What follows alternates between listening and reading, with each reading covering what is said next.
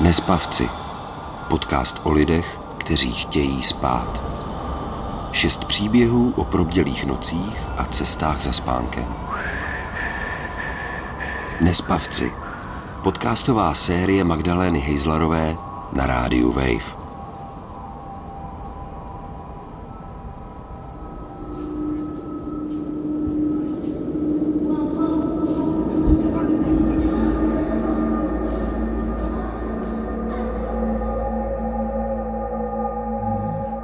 Myslím si, že je to věc, kterou úplně nevysvětlíš lidem, kteří nemají problémy se spaním. Já jim to strašně závidím. Je to taková, troš, je to trošku prokletí, no, je to trošku...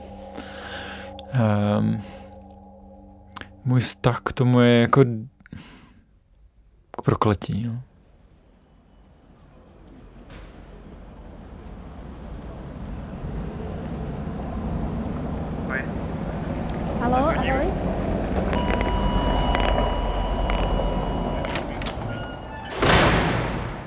Jirka Paš je mezi náma nespavcema ten zkušenější. Hodně věcí už si prožil a o hodně věcech už stihl přemýšlet tak nějak do hloubky. Jirka má spoustu dobrých tipů a krom jinýho taky jakousi zajímavou vnitřní disciplínu. Takže se skoro zdá, že by mohl nad nespavostí už brzo vyhrát. Asi to ale nebude tak jednoduchý.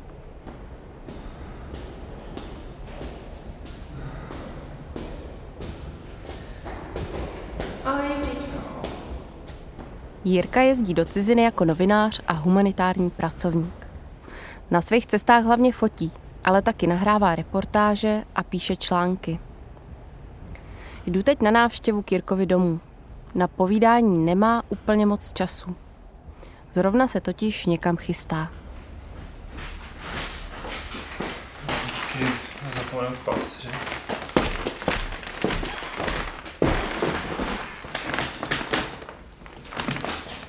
Vybírám vždycky svoje staré pasy, už mám rád ty razítka z víz. Musím vždycky zkontrolovat, jestli mám místo. A ještě tu je pár stránek. Pas mám, dokud se platí. Dokud to všechno funguje, tak je to, tak je to skvělý a vlastně si ani neuvědomíš, že, že to je tak strašně důležité. Ale když to nefunguje, vlastně bych možná řekl, že já nevím, kolik máme smyslů, pět, šest, sedm, takový osmý, devátý smysl, nebo třináctý smysl, nebo nevím, spánek.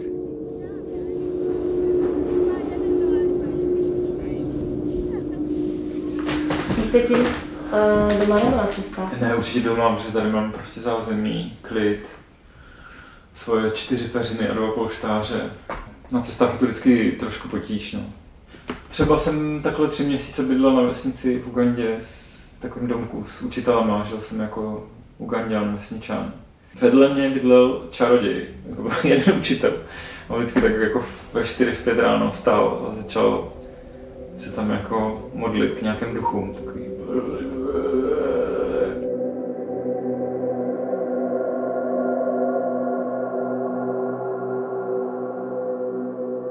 Mám to od dětství, pamatuju si, že jsem špatně spával i v době, kdy jsem chodil do plavání a deset let jsem prostě dřel v bazénu. A teoreticky bych měl být každý den jako nesmírně unavený, ale já mám hrozný problém usnout, zastavit myšlení a užít si jako klidnou, pokojnou noc. Já mám diagnostikované A D H D od čtyř let. Někdy v pubertě se myslel, že to vymizelo, protože jsem žil v té době, kdy se předpokládalo, že A D H D s dětstvím zmizí. A pak ale v mém životě jako pokračovaly některé problémy, takže nakonec někdy v třiatřiceti letech mi bylo A D H D diagnostikované znovu.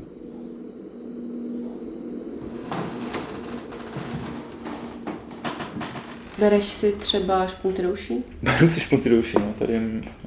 čtyři špunty do uší, protože to v rámci spaní je extrémně důležité.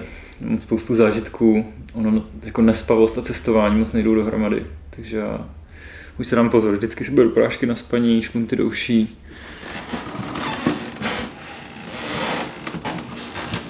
Já beru prášky dost dlouho a teď zrovna jsem ve fázi, kdy vysazuju zase jako v tom, v tom, že si tím pomáhám, beru to fakt jako berličku, tak se snažím to udržet na půlce prášku.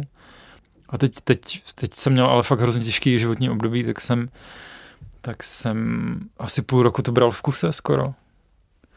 A teď to vysazuju a je to dost eh, nepříjemné, ale zas snažím se prostě třeba si jít zaběhat nebo se nějak unavit fyzicky, abych pomohl tomu, že prostě usnu.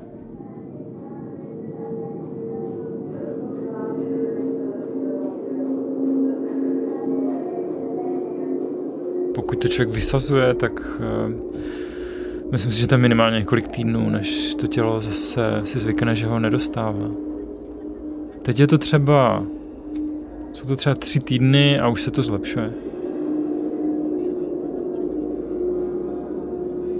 Já jsem přišel na to, že můj problém v té nespavosti je hodně to usínání a ta, uh, ta pozornost. To znamená, na mě strašně funguje odvedení pozornosti. Já jsem určitou dobu začal poslouchat audioknížky. Funguje to tak, že si dám jedno sluchátko do jednoho ucha, lehnu si na bok, usínám a když, když si dobře vyberu dobrou knížku, jo, nedoporučuji poslouchat horory nebo, nebo prostě skandinávské detektivky. Když je to dobrá knížka, typu, já nevím, Malý princ, ten, to byl takový můj začátek, tak to odvedení pozornosti spolehlivě mě uspí. Může to trvat třeba hodinu, dvě někdy. Většinou to netrvá minutu nebo pět minut. Trvá to díl, ale uspí mě to. Uhum. A to je fakt věc, kterou považuji za, za skoro zázrak. A pomůže ti to prostě vždycky? Vždycky to nepomůže, protože samozřejmě spánek závisí na míře stresu a životní situaci a i to, kde spím. Já jsem teďka třeba šel pouť ve Španělsku a to, že jsem musel spát v ubytovnách, kde, kde prostě máte padesát lidí a deset z nich chrápe, takže um, se jako třesou základy, tak uh, u toho se spí strašně těžko. To jako nedokážu, no. A samozřejmě tam spousta lidí, kterým to vůbec nevadí a vůbec jako vůbec se nevzbudí, což je úplně neuvěřitelné.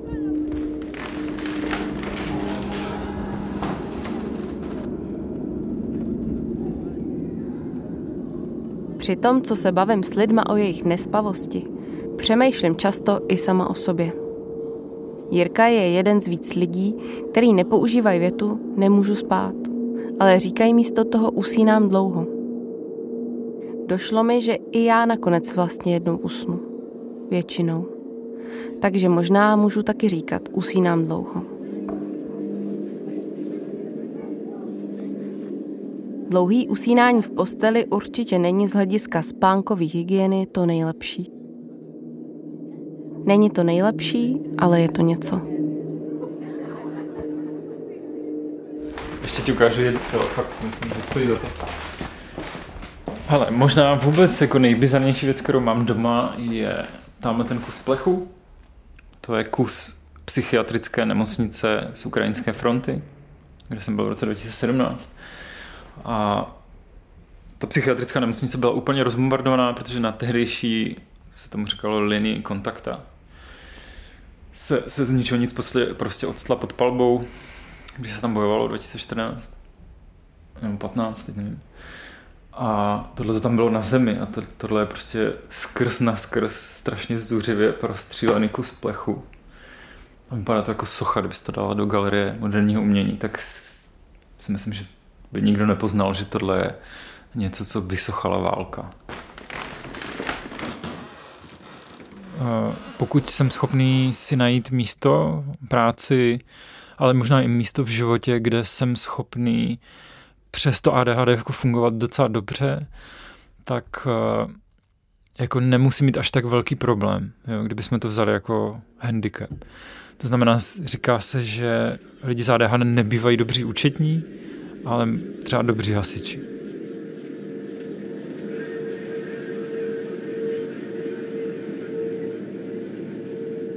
Jirka mi přijde jako člověk, který žije pořád trochu ve válce.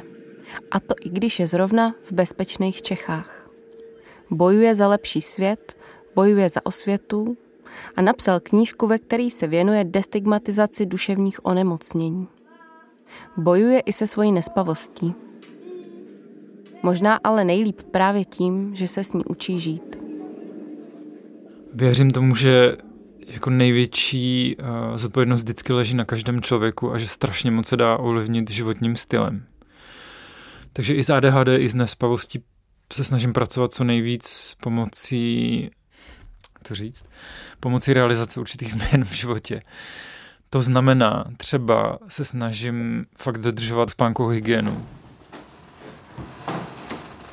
Na prvním místě je, je ten domov, ten jako útulný prostor, kde se člověku dobře spí. Um, a přizpůsobí si ho podle sebe. To, co mi vyhovuje. Uh, já se snažím spát v absolutní tmě, v co největším tichu. Uh, mám hodně těch peřin, ve kterých se cítím jako dobře. Já třeba úplně jsem vyřadil z svého života budík. Se budím prostě jenom sám. Ve chvíli, kdy ten mozek fakt chce. Mm. A to proč ještě? No, protože si myslím, že to, ty budíky nás jako strašně rozsekávají. Že vlastně jako člověk nedojde na konec těch spánkových rytmů. No. A nestane se ti, že zaspíš? Ne, že já se budím hrozně brzo. Jirka dává dost velký důraz na to, aby člověk svoji nespavost poznával. Každému funguje něco jiného. Pro někoho může být zrovna budík tím nejlepším přítelem na cestě za dobrým režimem. Co pomohlo Jirkovi dál? Jedna z věcí, která mi funguje, je, že jsem obětoval večírky, alkohol. Vlastně jsem se stal jako z, z té sovy, tím raním ptáčetem. K mému obrovskému překvapení, jako mi mnohem vyhovuje ten přirozenější denní cyklus podle světla. Já teďka chodím spát dřív, třeba v deset, a budím se v šest. A je mi líp.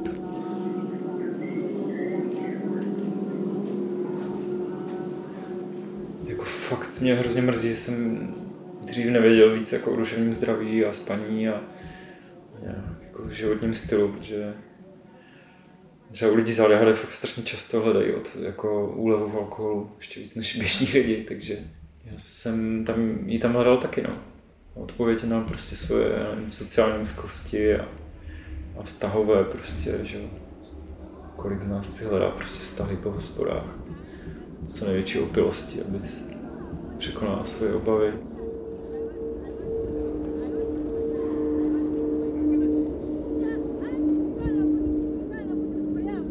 Jako podle mě třeba nespavost prostě nepřepiješ, nepřechlastáš, ne, nepomůžeš si jako ně, některýma dobrýma radama od lidí, kteří vůbec neví, co to je.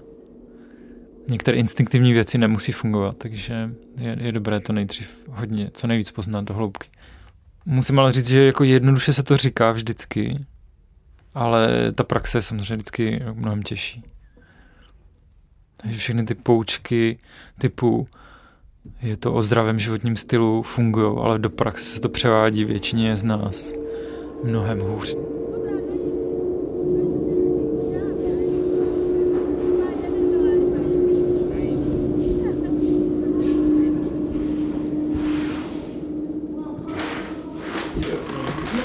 To je důležité. Nějaká speciální, která funguje všude po světě. Tam zase šantročil. Jakože to funguje úplně na všechny zásobky v celém světě. To je hrozně dobrá věc na cestování. No a teďka jedeš do Keni a v Keni se ti to bude dařit, nebo se ti to nebude dařit držet? Puf, to asi moc ne, no, protože byl rozsekaný z těch letadel, hotelů, hluku. A pak na tom místě, jako když budeme v tom Davábu, tak tam asi si nepředstavuji, že jsem bude spát moc dobře, no. Ale tak já použiju ty prášky na spaní a budu se snažit to co nejvíc jako vychytat. Mm-hmm. Ale určitě to nebude tak, že bych nespal celou dobu, to v žádném případě. Mm. Hele, a um, když se tě tak se ptám, co je to za fascinace, která tě k tomu cestování ponouká, když ti to komplikuje život? hmm.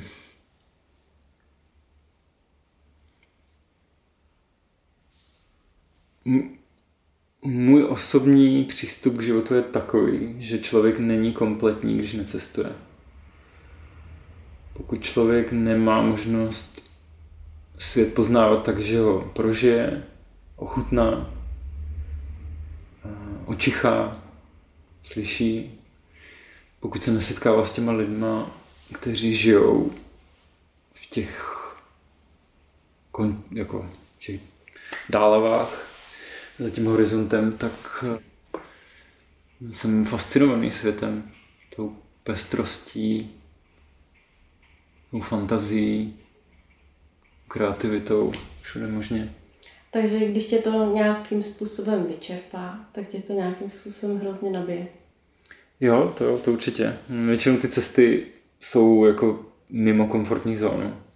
Nějakým způsobem, ale pořád ještě vlastně ta, to, co mi to dává, o milion procent přesahuje to, co mi to bere, co, co musím kvůli tomu obětovat.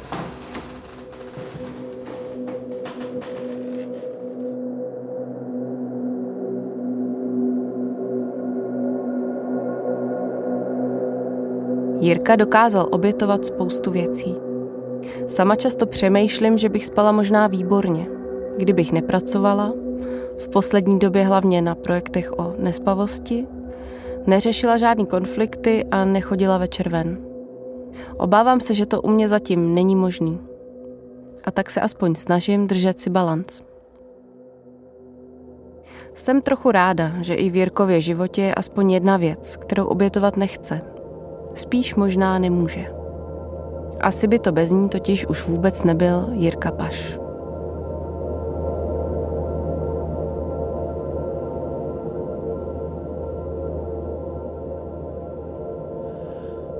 Ale je to taky jako svým způsobem lepší. Já jsem zažil v životě období, kdy to bylo strašné.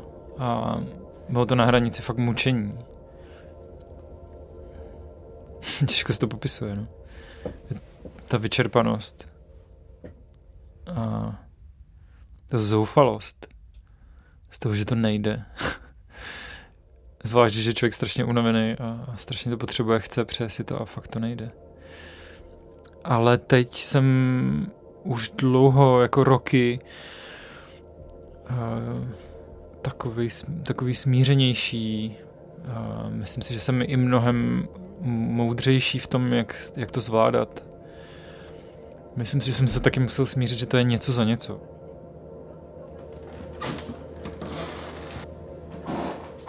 Řeknu ti takovou hezkou historku, jsem se nedávno vzpomněl. Mm-hmm. Když jsem naposledy přivítal do Nepálu, tak jsme letěli v těch jedenácti kilometrech nad mrakama, které byly pod náma. A najednou jsem viděl, že tam z těch mraků trčí hora. V té výšce, ve které jsme letěli. Protože Everest má devět tisíc metrů. Takže jsem na to zíral, opět jsem si říkal, to není možné, že ty lidi prostě lezou tak vysoko, jak letí letadlo, rozumíš? Tak když se podíváš na letadlo v těch deseti kilometrech, což nevím, jestli je vidět, asi jo, na tu tečku, tak si člověk může dobře představit, kam ty jako blázni lezou v těch Himalajích.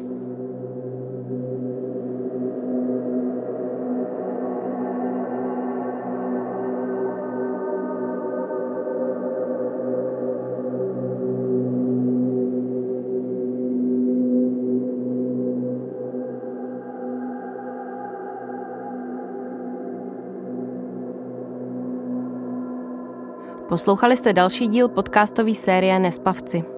V dnešním díle jsme si povídali s Jirkou, publicistou, dokumentaristou a cestovatelem, který už svoji mysl zkoumá dlouho. Jirkovi se daří žít bohatý a zajímavý život navzdory neduhům svý mysli i těla. A nebo možná právě díky nim. Jirka svůj život postupně proměňuje a učí se s nespavostí i á dé há dé dobře vycházet. A to aniž by se připravil o svoji největší vášeň – cestování. Pro mě je to příběh o tom, jak se i moje znevýhodnění může stát dobrým učitelem. Ale i o tom, jak všechny ty neduhy můžou někdy zatraceně bolet. V dalším díle se potkám se Stáskou, která rozvíří naše vody nespaveckých příběhů. Stáska by totiž doopravdy v noci ráda nespala a žila životem noční sovy. To se ale při studiu na vejšce a jiných společenských povinnostech dost dobře nedá. pokud se vám líbil zvukový design aktuálního dílu, poslechněte si i hudební koláž, kterou vytvořil Stanislav Abraham. Je určená všem, kteří hledají v noci klid. Neslibujeme, že u ní usnete, ale třeba vás na spánek dobře připraví. Najdete ji na webu Rádia Wave i v podcastových aplikacích. Loučí se Magda Hejzlarová. Nespavci. Podcast o lidech, kteří chtějí spát. Šest příběhů o probdělých nocích a cestách za spánkem. Nespavci. Spánku a otázkám duševního zdraví se na rádiu Wave věnují i podcasty Balance a Diagnoza F. Najdete je na webu wave tečka cz, v aplikaci Můj rozhlas a v dalších podcastových aplikacích.